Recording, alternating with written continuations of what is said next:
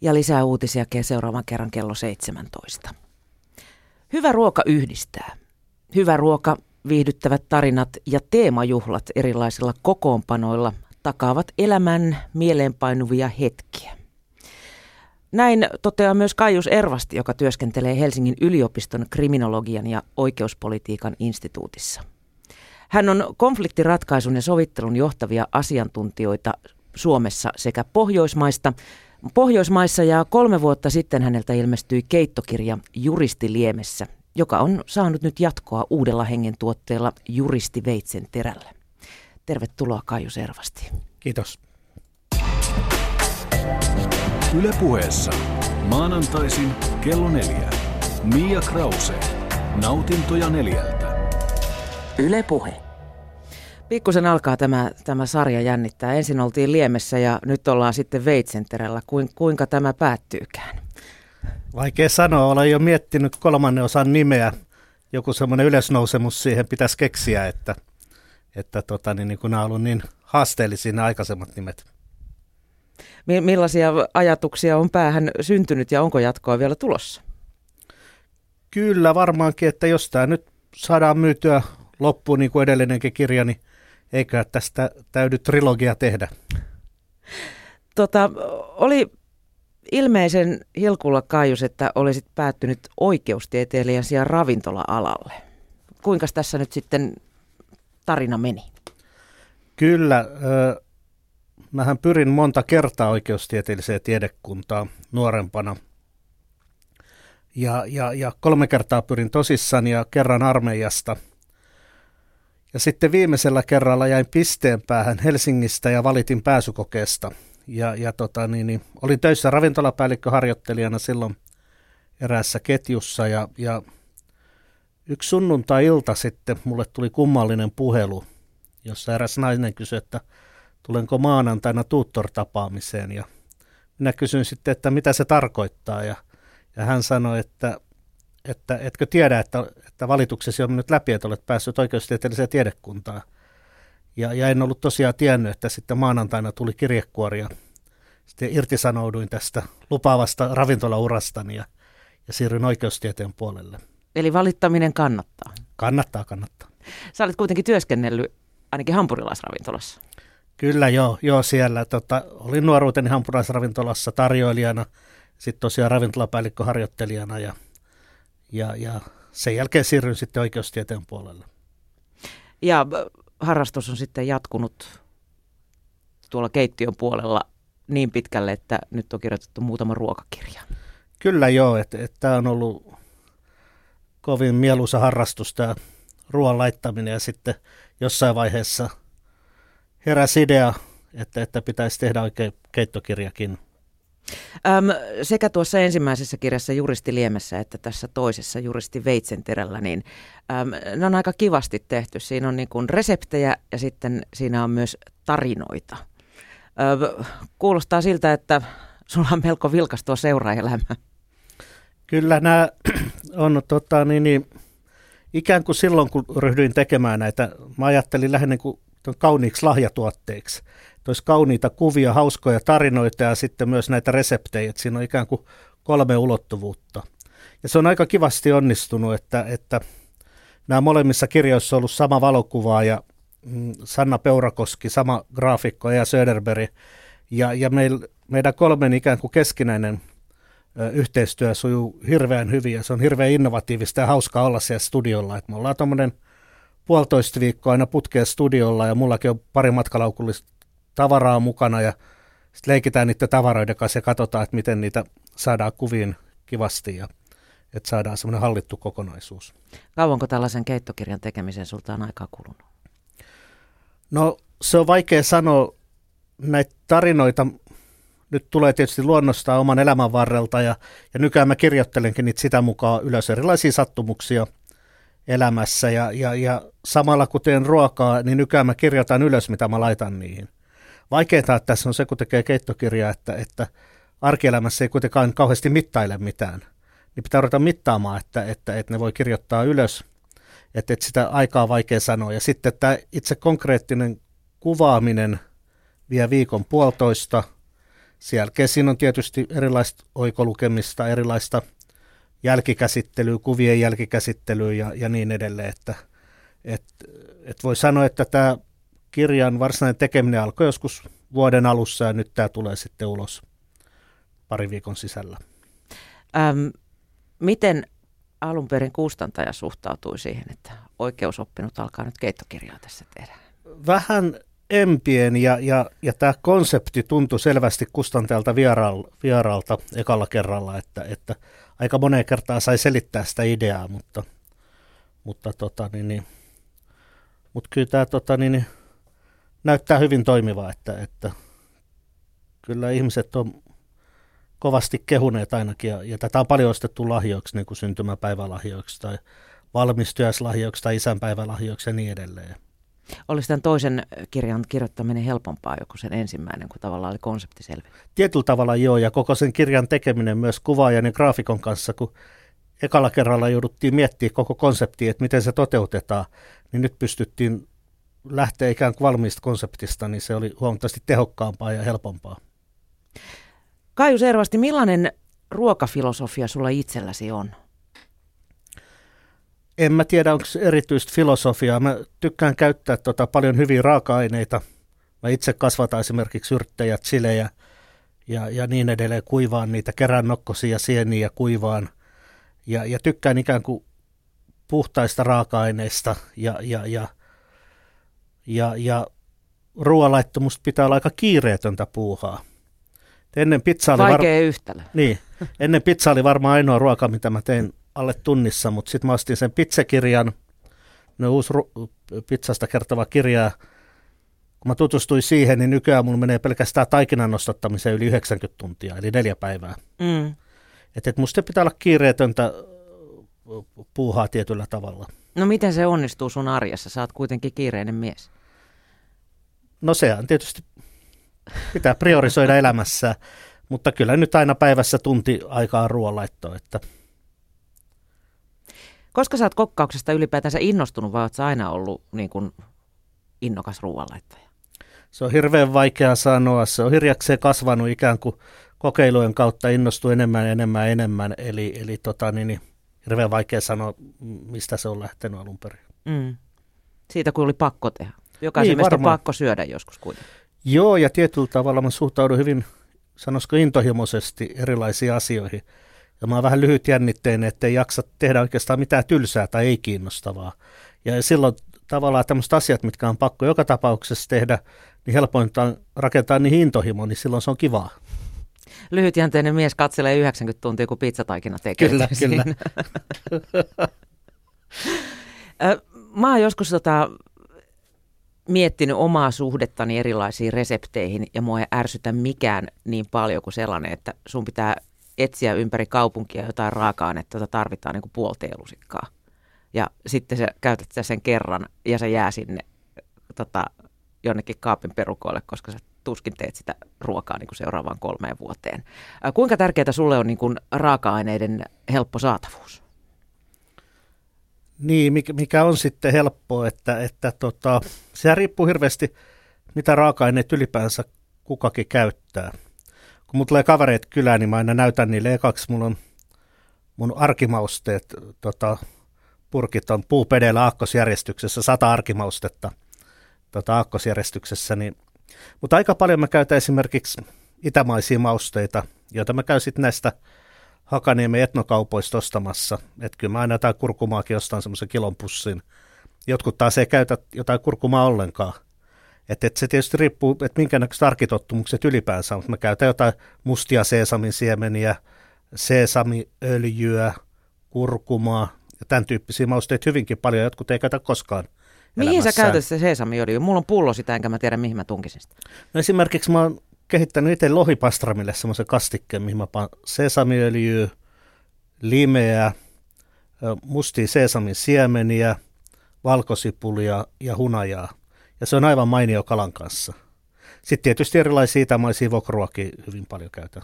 Mi, tota, mustat seesamisiemenet, miten ne poikkeaa tavallisista? No eri värisiä.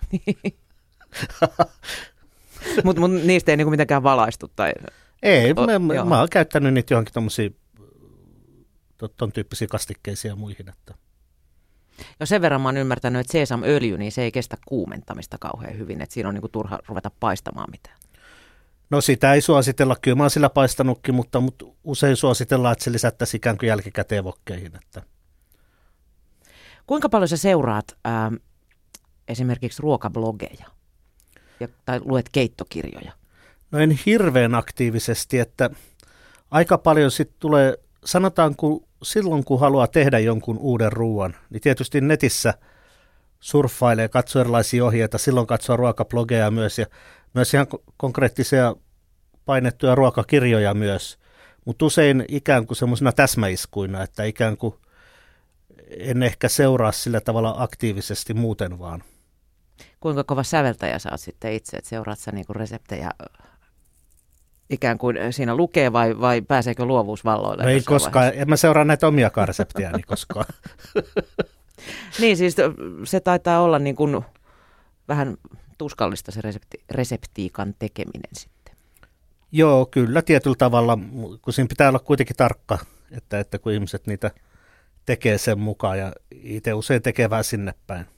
Joskus tietysti on ihan hyväkin, että tässä uudessa kirjassa, tässä tota, juristi Veitsen terällään, siinä on muutamien ulkomaalaisten tuttujen reseptejä kanssa. Ja siinä on yksi tuttu tota, italialainen oikeustieteen professori Paviasta, joka, on, joka antoi mulle sitten heidän perherisoton ohjeen. Ja se on hirveän tota, yksinkertainen sinänsä, mutta siinä on tarkkoja ohjeita. Esimerkiksi yhtäkkiä pitää ottaa kymmeneksi minuutiksi se tota, risotto hellalta vekeä taas panna takaisin, että semmoisia ihme poppaohjeita. Mutta kyllä siitä hyvää tuli, kun mä tein sen mukaan, että, että itse usein tota, tykkään aika yksinkertaisista ohjeita, että semmoinen hirveä hifistely, että pitää 12 sekuntia jotain ruohosipulia kiehauttaa, niin, niin, niin se ei kauheasti miellytä mua itseä. Niin se puolteelusikkaa sitä ruohosipulia niin, niin. siinä sitten. Ja niin. mä tein eilen itse asiassa aika hyvää risottoa, se oli punajuuririsottoa. Okei, mielenkiintoista. Ainakin aikuiset tykkäs. Lapsille Joo. se ei niinkään pudonnut sitten. Että. Tosin mä ihmettelen näissä ohjeissa usein näitä, just näitä neljäsosa teelusikoita, jotain mausteita, että, että monissa ohjeissa musta on tolkuttoman vähän mausteita. Että ne on kummallisen pieniä ne määrät, että usein itse puhuu mieluummin ruokalusikallisista kuin jostain puolikkaista teelusikallisista. Pitää paikkansa, jos, jos ohjeessa lukee kaksi valkosipulin kynttä, niin Joo. se menee kuusi useimmiten. Niin on, niin on. Tota, millaisia yhtäläisyyksiä sä, Kaius, löydät juridiikasta ja ruoanlaitosta? Niitä voi rakentaa monellakin tavalla.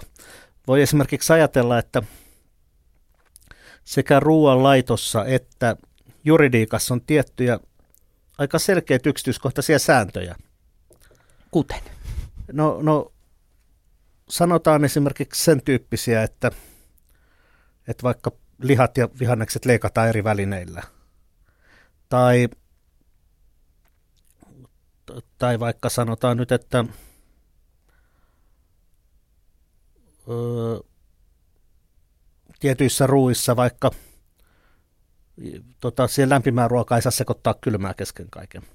Ja tämän tyyppisiä. Sitten on koko joukko periaatteita. Sekä oikeustieteessä meillä on paljon periaatteita, että myös tässä tota, ruoanlaitossa useimmiten ruokaa, kun sitä laitetaan, niin, niin toimitaan tiettyjen periaatteiden mukaan, mutta ne ei yhtä tarkkoja kuin tiukat säännöt. Et siitä äkkiä vaikka pitääkö liha ottaa aikaisemmin kylmästä lämpimään vai ei, siitäkin eri koulukuntia ja niin edelleen. Kumpaa sä muuten kuulut? Kyllä mä usein otan vähän etukäteen. Joo. Toisaalta sitten mä saatan esimerkiksi jauhelihan laittaa suoraan, jos se tulee nytkin kastikkeeseen, koska lopputulos on nyt on sitten Joo. pitkään haudutettu joka tapauksessa. Niin, niin. Että nämä on tota, niin, niin, tietyllä tavalla, sitten on joukko tämmöistä niin luovuutta, että kyllähän oikeustiedekin vaatii tämmöistä luovaa tulkintaa, luovuutta ja sama ruoanlaitto, että pitää kaikenlaista kokeilla ja ja, ja sitten kun tietää suunnilleen nämä säännöt ja periaatteet, niin sieltä voi kokeilla kaikkea uutta ja vähän rikkoakin niitä, niin, niin, niin et, et kyllä niissä paljon niin kuin samantyyppistä on tietyllä tavalla siinä logiikassa. Mm, mun tuli ensin mieleen soveltaminen. Joo, kyllä, kyllä. Öm, kun sä kirjoitit noita reseptejä, niin jouduitko sä paljon niin kuin muuntelemaan niitä? Sä ajattelet, että sä oot joskus tehnyt tämän ruoan niin kuin ilman – että sä oot tarkkoja mittoja ottanut ja näin. Niin siinä vaiheessa, kun sitä reseptiikkaa tehdään, niin joudutko se paljon, että ai juu, ei tämä mennytkään näin, kun tämä pitääkin tehdä näin? Joo, kyllä tietyllä tavalla, että vaikka kun puhuttiin tuosta siitä seesamikastikkeesta, joka oli siinä edellisessä keittokirjassa, niin kyllä mä sitten aika monta versioa jouduin tekemään, että se oli just sellaista, että se on niin kuin täydellistä. Että, että aikaisemmin se oli vaihdellut aika paljon ja välillä suolasempaa, välillä vähemmän suolasta ja niin edelleen. Mutta se on sinänsä kätevä, että, että nykyään mä katson aina siitä omasta keittokirjastani, että miten siitä tulee just oikea koostumus. Niin. Mm. Että, että varmaan mä kuusi seitsemän kertaa kokeilin vähän sitä uudestaan uudestaan. Tuossa on myös tota reseptejä kansainvälisiltä ystäviltäsi. Miten sä ne, niin kun, oot sä soveltanut niitä? Oliko siinä sellaisia aineita, mitä esimerkiksi Suomesta ei välttämättä saa? Ei ole, että ne on ihan niin kuin, kyllä normaaleja raaka-aineita ja, ja mä tosiaan tota, tutulta ulkomaalaisilta juristeilta pyysin näitä reseptejä uralilaisilta ystäviltä Venäjältä ja yhdeltä malavilaiselta kaverilta, joka on Briteissä professorina ja italialaiselta professorilta. Ja, ja kyllä ne on ihan tota, toteutettavissa ihan, ihan normaaleilla raaka-aineilla. Niin valikoitu ne, valikoituuko ne just kenties sen takia, että ne on täkäläisillä raaka-aineilla toteutettu? Ei oikeastaan, että, että mä annoin itse asiassa heille aika vapaat kädet näille ulkomaalaisille tehdä näitä ruokia. Tosin näille venäläisille kavereille mä sanoin, että ne, oli miet, ne jälkikäteen kertoi, että he oli miettinyt blinejä, mutta mä heti kättelyssä sanoin, että venäläisethän ei osaa tehdä aitoja venäläisiä blinejä. Että meillä Helsingissä niin, niin tehdään samalla tavalla blinejä kuin venäläiset teki sata vuotta sitten. Mutta nykyään Venäjällä blinit on semmoisia ranskalaisia lättyjä. Ja mä sanoin, että sitä ei ehkä kannata tota, keksiä. Että. Miten he suhtautuivat kommenttiisi? Naureskelivat, että... että. Okei. Okay. sä kerrot tuossa uudessa kirjassa Juristi Veitsenterellä paljon erilaisista teemajuhlista. Olet ilmeinen mestari niiden järjestelemisessä. Millaisia bileitä on tullut Kaius pidetty? Monen, monenlaisia, tota, niin, niin, varsinkin tämmöisen lapsi- ja vanhusoikeuden tutkijoiden kanssa meillä on ollut monenlaisia teemabileitä. On ollut hippijoukabilettä ja, ja riistaviikkoja ja, ja sitten yksi kerta oli tämmöinen länsirannikon bikinipileet ja tota, niin siinä naapurit kyllä katsoi ihmeessä, kun mä hankin pilailukaupasta semmoisia muovipalmuja pihalle ja, ja, ja sitten levitin 300 kiloa hiekkaa siihen pihalle beachiksi ja, ja, ja se oli kyllä aika näy, näyttävä sitten se bilepaikka siinä ja naapurit kyllä ihmetteli, että mitä se touhua taas tuolla. Miten sä saat ne hiekat pois bileiden jälkeen? Ja ne oli itse asiassa semmoisen semmoisen pressun päällä, ja, ja mulla on sitten semmoinen hiekka käytävä siinä vieressä, niin siihen mä laitoin ja, ja, ja lapsikin pääsi leikkiin niillä. Että, että, Win-win. Joo, kyllä. Millaista ruokaa sitten esimerkiksi näissä bikinibileissä tarjottiin? Oliko se myös teeman mukaista jotenkin? Siinä usein se vaihtelee, että mä en nyt muista tarkkaa sitä kertaa, mitä oli yleensä, niin se on joku alkukeitto, niin se on ollut erilaista suppilovahverokeittoa tai täysin itämaista kanakeittoa tai tai sosekeittoa, milloin mitäkin. Sitten on yleensä jotain kala-alkupaloja. Yleensä nämä kaverit aina haluaa lohipastramia ja sitä, sitä sesamikastiketta. Sen jälkeen on pääruot vaihdellut ihan laidasta laitaan, mutta kaiken näköistä. Joskus ollaan pidetty esimerkiksi pizzabileet niin, että mä oon tehnyt ne 90 tunnin pohjat etukäteen ja sitten kaverit on täyttänyt jokainen omat pizzansa erilaisilla täytteillä. Ja, ja, ja, ja sitten on jotain jälkiruokaakin yleensä ja erilaiset sit viinit ja ruokajuomat myös mukana tietysti. Että. Mutta ilme- ilmeisesti sinä et ole sitten, sä et itse joudut tekemään kaikkea ruokaa, että siellä niinku sitten valjastetaan myös juhlakansa. No kyllä mä yleensä aika tavalla. pitkälle teen itse, että yleensä jälkiruokia tekee enemmän kaverit, koska mä en ole niihin niin erikoistunut. Kyllä mä niin nämä perusvalmistelut usein aika pitkälle itse teen. Mitäs, mua, mua jäi kaivamaan vähän no hippijoogabileet, joitte sitten jotain vihermehuja siellä sitten. Tota, mä, mä muistaakseni tein jotain itämaista ruokaa, varmaan naanleipää, tämmöistä intialaista raitaa ja niin edelleen. Ja oli jotain suitsukkeita oli ja jotain tämmöistä intialaista rihkamaa esillä. Että. Sä oot ilmeisen perehtynyt myös sitten kansainväliseen keittiöön etnisiin ruokiin. Joo, kyllä mä aika paljon pidän asialaisesta ruoasta ja niin edelleen. Että. Miten, miten tota hyvin niitä raaka-aineita sun mielestä nykyään Suomesta saa? aika hyvin, että et, tota, suuri osa raaka-aineista on aika normaali, että sipulia, paprikaa, tota, kanaa, lihaa, ö, sieniä, niin kyllähän niitä raaka-aineet saa ja, ja mausteitakin saa tosi monipuolisesti. Et just näistä etnokaupoista saa kaiken näköistä kardemummaa, kotaa tai niitä koteloita ja saa tota, niin, niin, sitä semmoista tota, e, vähän toisen näköistä tota, niin, niin, kanelitankoa kuin mitä, ei sitä mitä käytetään jouluruissa, vaan toisenlaista. Sitä saa ja, ja niin edelleen. Et kyllä niitä hyvin saa tähtianista tai mitä tahansa. Joo, mun mielestä siis valikoima on suorastaan räjähtänyt viimeisen on. 15 vuoden aikana. Et aikaisemmin vielä, vielä tota niin, matkalaukku pullisteli, ei suinkaan vaatteita, kun tultiin jostain reissusta, vaan siellä oli kaiken näköisiä mausteita ja muita. Kyllä. Tota, sä oot tehnyt tonne myös reseptejä lapsille. Ja tota, niin kuin mä tuossa just äsken kerroin, niin, niin tuota, harvoin ainakin meillä mikään ruoka kelpaa.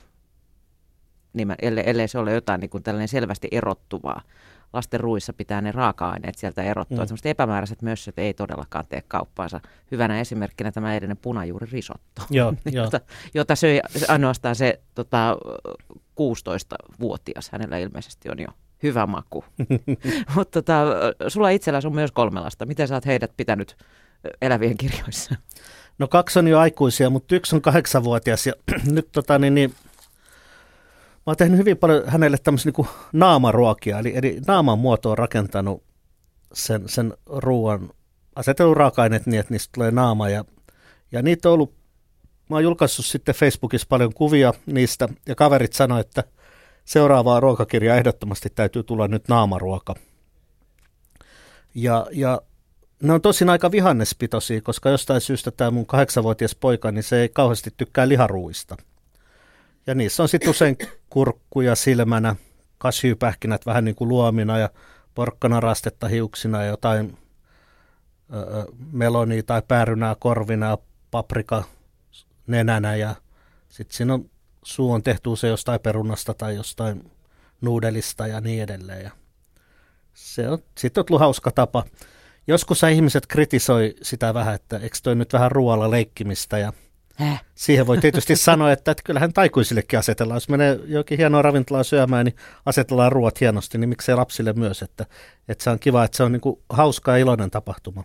Esillepano on tärkeää myös lapsille. Kyllä mä itse muistan äh, ollessani lapsi, niin mulla oli semmoinen lautanen, missä oli, se oli kolmeen eri lokeroon ikään Joo. kuin jaoteltu. Yhdessä oli jotain perunaa, yhdessä oli salaattia ja yhdessä oli sitten se proteiini. Ja ne ei vahingossakaan saanut koskea toisiaan, muuten se oli jo. syömäkelvotonta. Joo. Sä oot jos äh, perehtynyt myös lapsioikeuteen.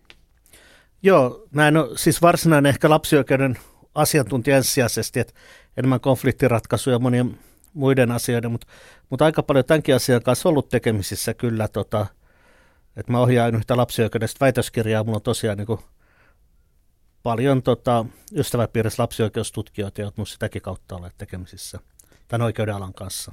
Miten lapsen oikeudet todellisuudessa susta nykyaikana toteutuvat? Tietysti yleisellä tasolla, jos ajatellaan ihan ravinto, ravintoa ja tämmöistä niin kuin perustarpeita, niin, niin kyllähän ne Suomessa tietysti suhteellisen hyvin toteutuu, mutta sitten on monia semmoisia alueita, joissa ne ei välttämättä to, toteudu niin hyvin kuin voisi. Et sanotaan, että aikuiset suhtautuu ikään kuin usein vähän niin kuin vähätellen, että se on kulttuurinen kysymys, vähätellen lapsia, lasten niin kuin näkemyksiä, mielipiteisiin.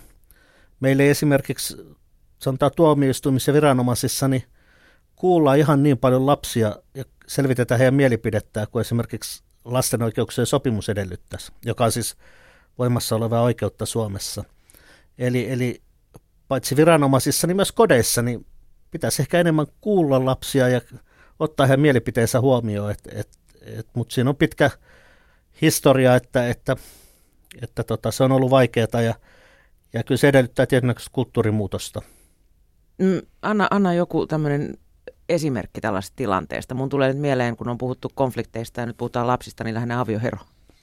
No avioerotilanteet esimerkiksi, tota, että et kun riidellään lapsen huollosta ja tapaamisoikeudesta tuomioistuimissa –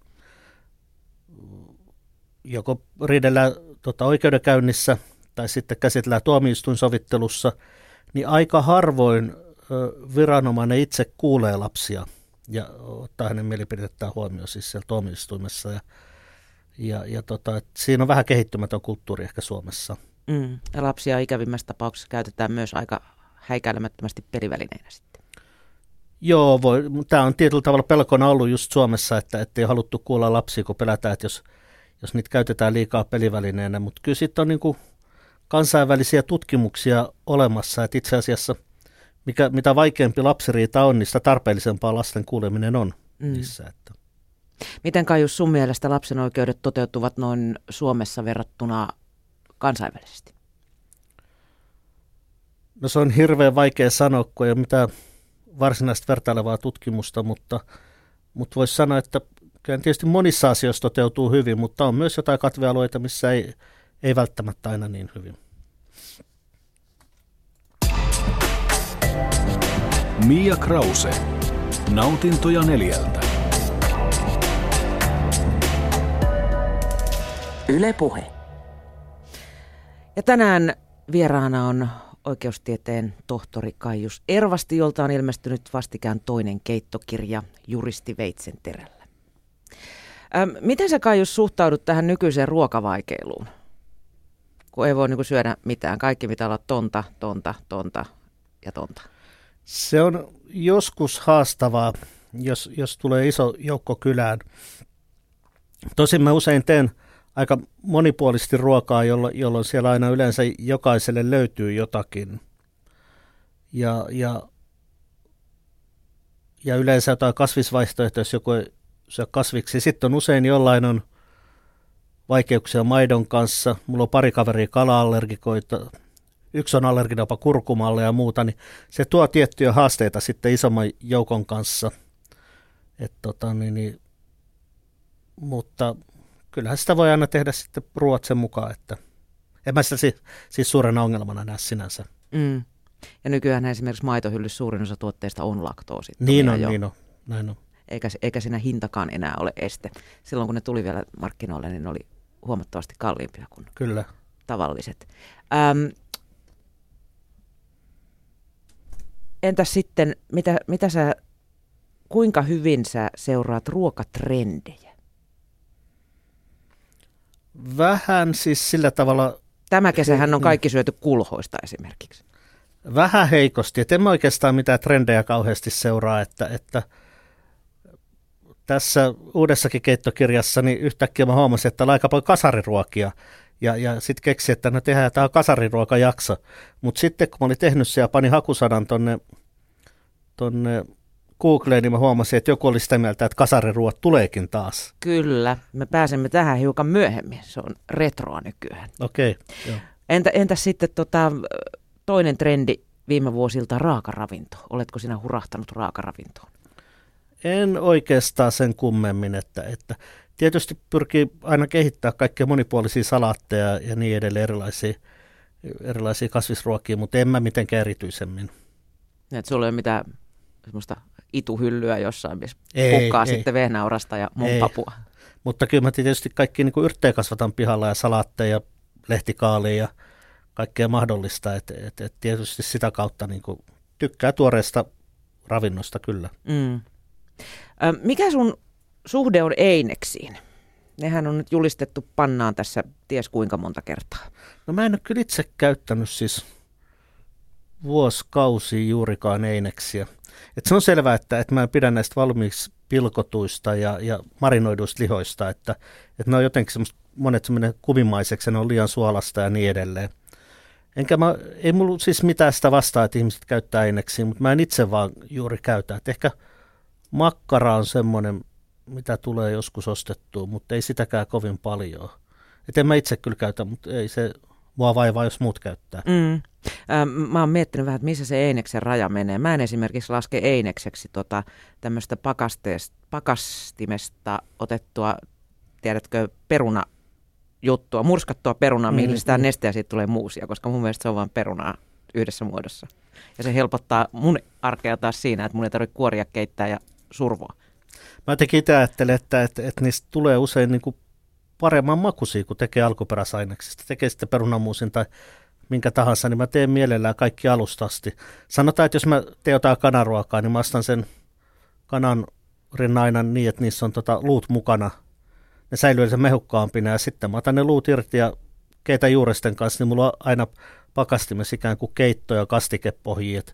En mä oon vuosi joutunut kovinkaan montaa kertaa käyttämään esimerkiksi liemikuutioita. Se sen takia, että mulla on yleensä niitä pohjia aina itsellä. Mä ainakin uskon itse, että niistä tulee herkullisempia sitä kautta, että No ihan varmaan se maistuu paremmalta, jos hän on itse tehnyt, on se sellainen lisä tietysti. Öm, jalosteita saa nykyään lähestulkoon enemmän. Siis jos lähtee etsimään kokonaista kanaa, niin sitä on huomattavan vaikea löytää yhtään mistä. On, on. Mutta tietysti mä ainakin itse ostan lihat ja kalat aika pitkälle Hakaniemen hallista. Että tota, silloin kun pystyn vaan. Toki joutuisi lähimarkettiinkin turvautuu välillä, mutta, mutta hallistahan saa kalaa, jota voi syödä raakana suoraan. Ja Ahvenanmaalasta karitsaa, joka on tota, tuoretta kotimaista karitsaa ja, ja tämän tyyppisiä raaka-aineita. Tai syksyllä vaikka lihaa, niin se on, se on tota, että siellä on usein paremmat valikoimat, että noissa lähimarketeissa tuppaa olla aika paljon sitä valmiiksi silputtua, valmiiksi marinoituu tavaraa. Tuoret tiskit on katoava luonnonvara. Kyllä. Ää, käytätkö sä kokkaamisessa sisäelimiä, tuli tästä hallista mieleen. Siellä on mahtava valikoima niitäkin. En ole juurikaan käyttänyt, että, että tota, se on ehkä niin kuin nykyään ihmisille usein on, niin vähän vierasta.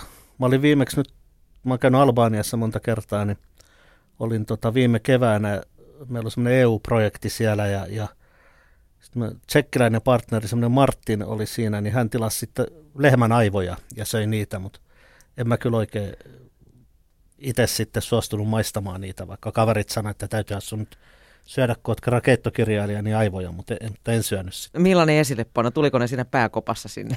Ei, ne oli tota, jotenkin leivitetty ja frite, tai jotenkin rasvaskeitetty ilmeisesti, että niissä oli joku kuorrutus päällä. Mä itse aikoinaan tilasin, tästä on varmasti jo 15 vuotta, ellei enemmänkin, niin puolikkaan lampaan ruhon. Ja se tuli kaikilla elimillä. Siinä oli, tämä oli ilmeisesti urospuolinen, koska siellä oli ne pallit mukana. Ja tuota, okay. soitin sitten Pi kolmelle, että mitäs näille pitäisi tehdä. No ne sitten sulatettiin, pistettiin, kai nyljettiin jollain tavalla. En nyt enää tarkkaan muista. Leikattiin halki semmoiseksi puolen sentin viipaleiksi, leivitettiin ja paistettiin. Ja ne oli ihan älyttömän hyviä. Okei. Okay. Ne oli niin kuin paremman luokan nugetteja. No niin. sä mainitsit kai just tuossa 80-luvun jo, itse asiassa sun kirjassa on kokonainen luku omistettu kasarille. Kyllä. Mitä ihanaa siinä oli? No en mä tiedä, oliko siinä mitään ihanaa, mutta, mutta aika paljon tota, erilaisia ruokamuistoja tietysti, että, että kyllähän mä eikö koulun kaalilaatikko oli musta äärettömän hyvää, vaikka kaikki ei, ei ikään kuin siitä tykännyt. Tai... Itse pidin kanaviillokista jostain Joo. syystä. Ja sitten siihen aikaan tämmöisiä tyypillisiä niin ruokia, kun oli opiskelija, tuli vaikka vieraat kylään, niin tehtiin jotain tämmöistä katkarapukasaria, mikä on niin varsin mainio hyvä ruoka, mutta se olisi, niin kuin, ei ole ehkä niin hyvässä maineessa nykyään. Sama kuin tässä uudessa keittokirjassa nyt tässä juristi Veitsen terällä, niin jossain suositellaan, että, että, että jos ottaa jotain hyvää salaattia ja tuoretta ananasta ja sekoittaa, niin se sopii hyvin monien ruokien kanssa.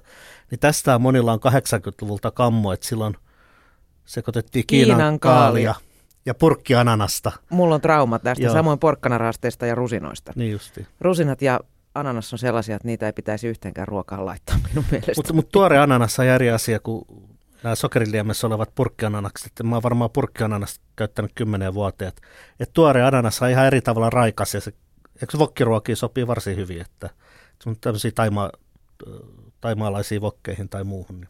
Mun täytyy varmaan aloittaa siedetyshoito, nimittäin edelle, edelleenkään ei pysty, ei kykene. Öm, toinen, mikä on mun mielestä jo pari vuotta ollut Bubbling Under, on kanssa kasari ja voileipäkakut. Kyllä. Onko ne tulossa takaisin? En tiedä. Tota, mä, silloin kun mä Facebookiin laitoin, aina kun mä teen näitä kirjoja, niin mä sinne laitan sitten erilaisia päivityksiä, niin laitoin sinne päivitykset, laitan tähän tota, kakun tähän uuteen keittokirjaan, niin monet kaverit sanoivat, että ei missään nimessä, että älä semmoista laita. Mutta, mutta se oli aika, mä oon aina itse tykännyt voileipäkakuista. Ja se johtuu ehkä siitä, että, tai, tai miksi niitä ryhtyi itse tekemään, että niitä sai vaan hautajaisissa. Ja sitten kun tämä sukulaista ikään kuin pääjoukko oli kuollut, niin, niin, niin ei saanutkaan enää voileipäkakkua, niin täytyy alkaa tekemään niitä itse. Ja, ja, ja, ja se on musta, mä tykkään niin kuin, todella niin kuin erilaisista voileipäkakuista. Niitä on kiva on, tehdä. Niin, niin on, niin on. Että aika työläitä ne on, että jos mäkin teen usein edellisenä päivänä ikään kuin valmiiksi annan sen imeytyä ja, ja maustua ja, ja, ja sitten kuorutaan vasta tokana päivänä. Ja tässä on esimerkiksi erittäin näyttävä kuorutus tässä äh, juristi Veitsen terällä kirjassa tässä voileipäkakussa, että siinä on monen näköistä perinneporkkanaa ja raitajuurta ja muuta päällä ja se on erittäin hieno. Mutta mikään ei ole sitten toisaalta karmeampaa kuin semmoinen kuiva voileipäkakku. Se on, se on aivan hirveetä. Multa itse asiassa toivottiin, poikani pääsi ripille tässä kesällä, niin että tekisin voileipäkaku. Mutta sitten aika loppu kesken ja he joutuivat tyytymään ihan kishiin vaan. Mutta sekin on vähän kasaria, eikö se Eikö silloin syöty erilaisia kishejä? Kyllä, kyllä. Öm, 80-luvulla itse olin yläkoulussa ja taisin päästä ylioppilaaksi 80-luvun loppuvuosina. Äh, mulla on sellainen muistikuva, että silloin kouluruoka oli hyvää. Kyllä. Ei sitä välttämättä aina jaksanut syödä, mutta siis siellä se oli syötävää pois lukee veriletut, jotka on aina ollut pahoja. Joo, kyllä pääosin oli, mutta se, siinä tietysti maku hirveästi vaihteli, että jotkut ei tykännyt kaalilaatikosta, jotkut ei tykännyt maksalaatikosta. Se, mikä kyllä oli huono 70- ja 80-luvulla, oli perunat. Jostain syystä ne oli karmea niin kuin huonoja, rupisia ja, ja, ja, ja tota, niin, niin, Kumiperunat. Joo. Että ne oli huoneet. Nykyään perunat on kyllä parempi, mutta kyllä mä itse pidin kovastikin kouluruista. Voihan se olla, että, että ikään kuin tottumukset ja vaatimukset oli erilaiset kuin nykyaikana. Mm, kyllä. Niin ja toinen muista, mitä mä en syönyt, oli se semmoinen maksakastike, missä oli semmoista valmiiksi pureksittua maksaa, semmoisia muruja. Sit, sitä ei pystynyt syömään. Sama oli tietysti joskus ainakin nuorempana muistan koulusta niitä lihakeittoja, missä oli sitkeätä lihaa ja semmoinen tota, niin kalvonpala mukana, niin se oli ehkä vähän liikaa. Joo, kyllä, ja tota, usein niihin liittyy vielä sellainen kilpailu, että löydä lihaa, voita etelän matka. Puhuttiin tuossa jo ananaksesta. Miten muuten Kaijussa käydät hedelmiä ruoanlaitossa? Mulle se on aina ollut vähän ongelmallista. No jonkun verran, että ananasta mä käytän päärynä esimerkiksi päärynä taginessa, mutta näistäkin voi olla erilaisia näkemyksiä, että kun se mun eka keittokirja Juristi Liemessä tuli ulos ja siinä oli tämmöinen päärynä tagine ohje, siis se on semmoinen... Se semmoinen mar- suppilamainen pata. Niin Joo, marokkolaista Joo. Niin kuin lihapataa ja, ja siinä oli päärynää, niin mä olin sitten asianajapäivillä sen jälkeen, kun se kirja oli tullut ulos, niin siellä silloin toi oikeusministeriön kansliapäällikkö Tiina Astola valitti, että kyllä oli ihan liian makeata hänen miele, niin kuin suuhunsa tämä tagine. Mutta sitten sinne markkinaoikeuden yli, ylituomari tota, Kimmo Mikkola, joka sanoi heti, että ei, ei, oikein hyvä se oli. Eli näistä hyvin paljon ihmisten näkemykset vaihtelevat, että jotkut katsoo, että makea sopii tämmöisen jonkun suolaisen ruoan kanssa hyvin yhteen ja tota, toiset taas vieroksuu enemmän. Kyllä tässä niin kuin juristi Veitsen terällä kirjassakin, että mä oon tehnyt tämmöisen rapumangon siinä, missä on siis tota, siinä on kiehautettu mango ja sitten siinä on rapu ja sitten siinä on tämmöinen kastike, missä on myös sesamöljy ja me, tota, niin, niin, limeä ja tomaattipyreitä ja vähän kalvadosta ja chiliä ja, ja valkosipulia. Siinä niin tämä makea suolainen yhdistyy aika kivalla tavalla, mutta, mutta, mutta se voi olla, että se on Suomessa vähän vieraampaa ollut. Mm. Ö, jos nyt puhutaan esimerkiksi ananaksesta ja päärynästä, niin, niin millaisten lihojen kanssa ne sun mielestä sopii yhteen? No mutta ananas esimerkiksi, niin kyllä se mun mielestä sopii... Muuta kuin sen kinkkupizza. niin, niin. Kyllä ananas musta esimerkiksi sopii kaiken näköisiin vokkeihin, vaikka tekisit ihan kasvisvokkia tai kanasta tai, tai porsaan tai, tai naudanlihasta, niin ihan kaikkien kanssa. Tai sama tässä taginessa usein käytetään lampaanlihaa, niin kyllä se sinne sopii se päärynäkin hyvin. Et en mä näe, että siinä on hirveästi mitään rajoitteita. Kuinka usein sä kai käyt ravintoloissa syömässä? Syötkö se paljon ulkona?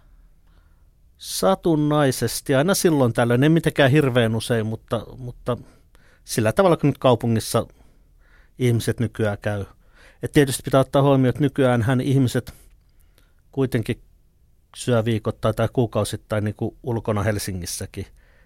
70-80-luvulla niin he silloin niin kuin käyty ravintoloissa juurikaan syömässä. Mutta, Sunnuntaisin korkeintaan perheen kanssa Kyllä. kerran kuussa. Tietysti lounaalla käy joka päivä jossain, mutta, mutta sitten käy varsinaisesti ikään kuin tota, illallisella, niin, niin se ei ole ihan niin, tota, niin tavallista ja yleistä, mutta voi sanoa, että käy nyt useamman kerran kuukaudessa kuitenkin. Äm, kuinka hyvä kaupunki Helsinki sun mielestä nykyään on ravintolatarjonnalta?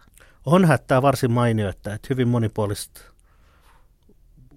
ruokaa on, että, että voi käydä syömässä salvessa silakoita tai voi käydä jossain tota, todella gourmet-paikassa sitten syömässä illalla jotain tota, tota fine dine ruokaa tai muuta. Että kyllähän meillä on hirveän monipuolinen tarjonta tai on etnisiä ruokia ja niin edelleen.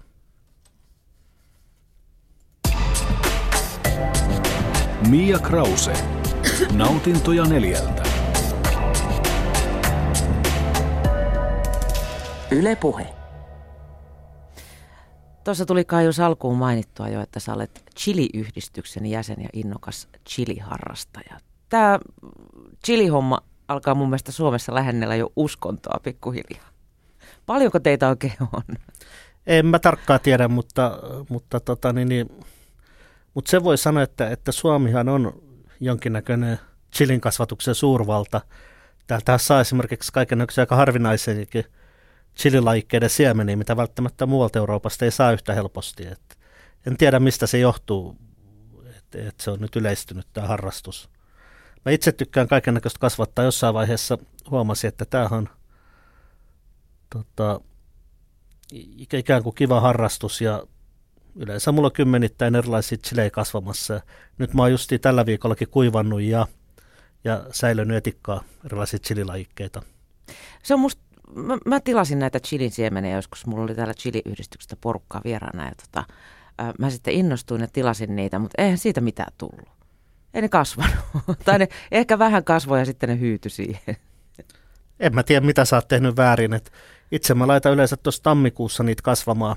Siinä vaiheessa on hyvä tietysti, jos on vähän jotain niin kuin lisävaloa, että jotain lamppuja, että ne tota, tota, saa vauhtia siitä, mutta aluksi ne siemenet pannaan siis purkkiin ja, ja, ja mieluiten jokin lattialämmityksen päälle, jotta ne lähtisi itään, niin tuommoinen sanotaan 26-28 astetta on semmoinen optimi. Niin antaa olla kylpyhuomioon lattialämmityksessä, sen jälkeen tota, kun ne alkaa itämään, niin saman tien valoon, ja, ja, ja kyllä ne siitä lähtee sitten. Ja sitten isompaan purkkiin tietysti, kun ne kasvaa samalla kuin tomaatitkin. Niin Paremmin kävi sitten taimille, jotka mä sain mun ystävältä. Hän oli niitä kasvattanut jo ennakko, e, esikasvattanut. Ne oli sellaisia ehkä 15 senttisiä taimia. Joo. Näytti ihan älyttömän hienolta ja sitten mä otin ne mukaan ää, meidän landelle ja tota, laitoin ne siihen ulos. Saivat siinä ruukuissa sitten ottaa aurinkoa, niin yhtäkkiä oli aivan täynnä kirvoja. Joo. Minä sitten niitä suihkuttelemaan tota, tuommoisella mäntysuopaliuoksella sitten, mutta sitten ne jotenkin kuivahti pystyyn siinä. Ilmeisesti oli vähän tiukkaa liuosta tai en tiedä mitä siinä kävi sitten, mutta tota, ne muumioituivat. Ja se vaihtelee vähän käsittäenkin, että tänä kesänä on ollut sopivasti aurinkoa, niin mulla tuli ihan hirveän hyvä chilisato, mutta viime kesä oli esimerkiksi aivan surkea, oli liian kylmä kesä. Niin, että Suomen kesä on aika lyhyt, että sen takia ne pitää panna jo tammikuussa kasvamaan, että kerkee syksyksi saamaan sadon. Ja joitain lajikkeet mä oon pitänyt kotona myös talven yli sisällä, ja tokana vuonnahan ne tekee vasta paljon enemmänkin vielä satoa.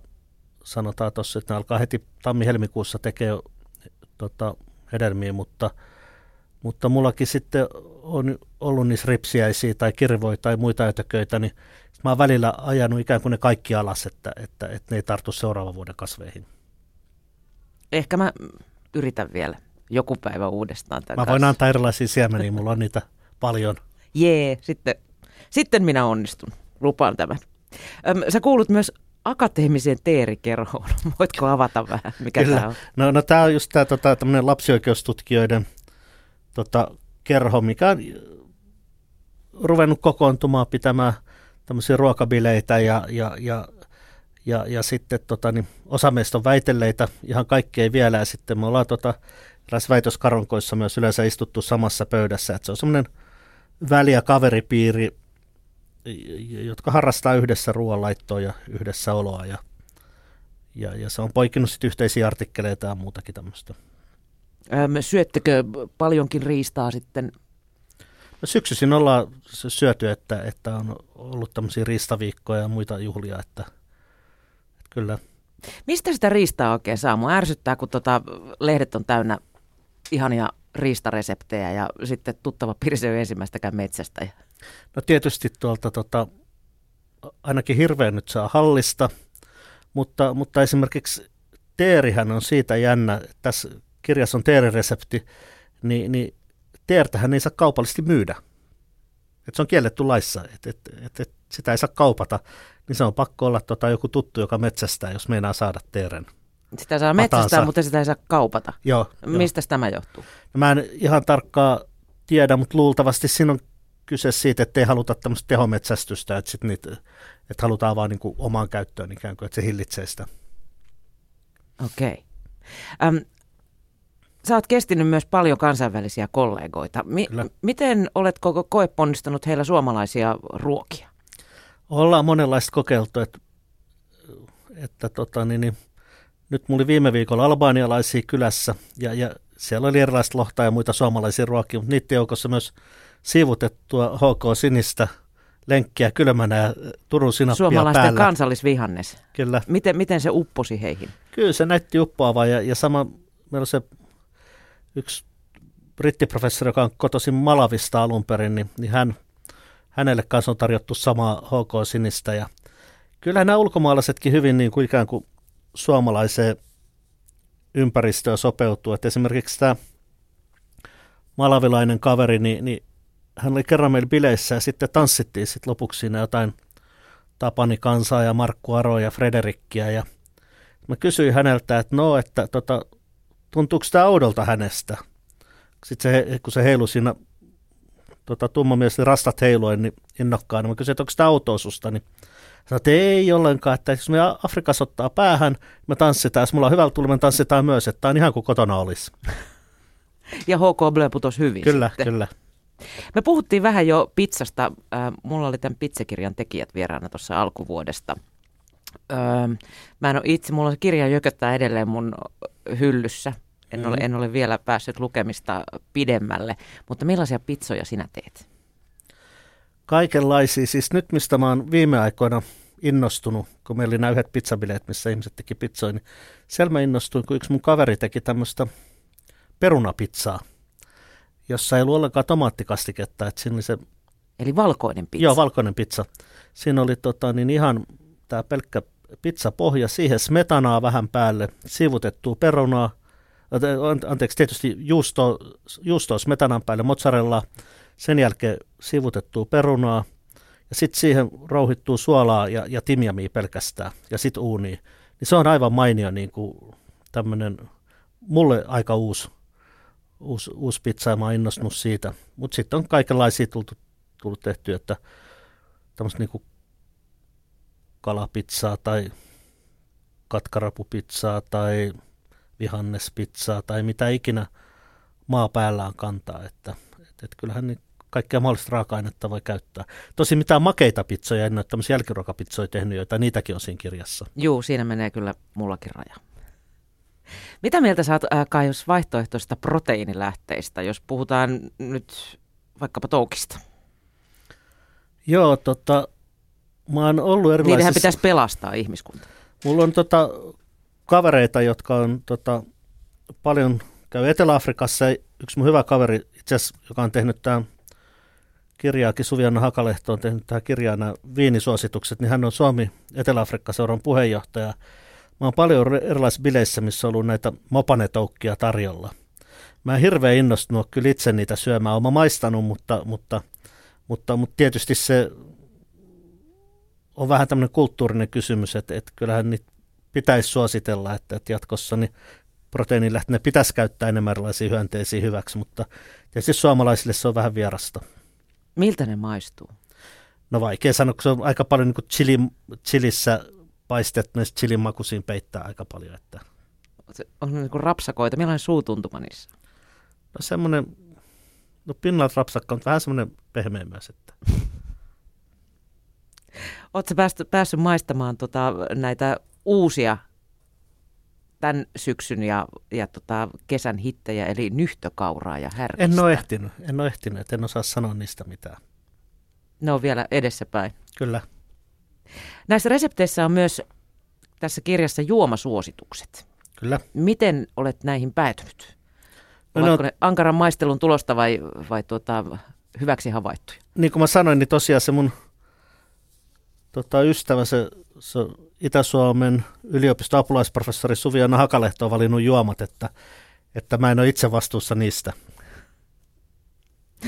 Tänä vuonna Kaius sut on pitänyt kiireisenä kansainvälinen yhteistyöprojekti, jossa kehitetään vaihtoehtoisia konfliktin ratkaisujärjestelmiä EU-jäsenehdokasmaa Albaaniaan. Sä kerroit, että sä oot siellä pari kertaa tänä vuonna jo käynyt.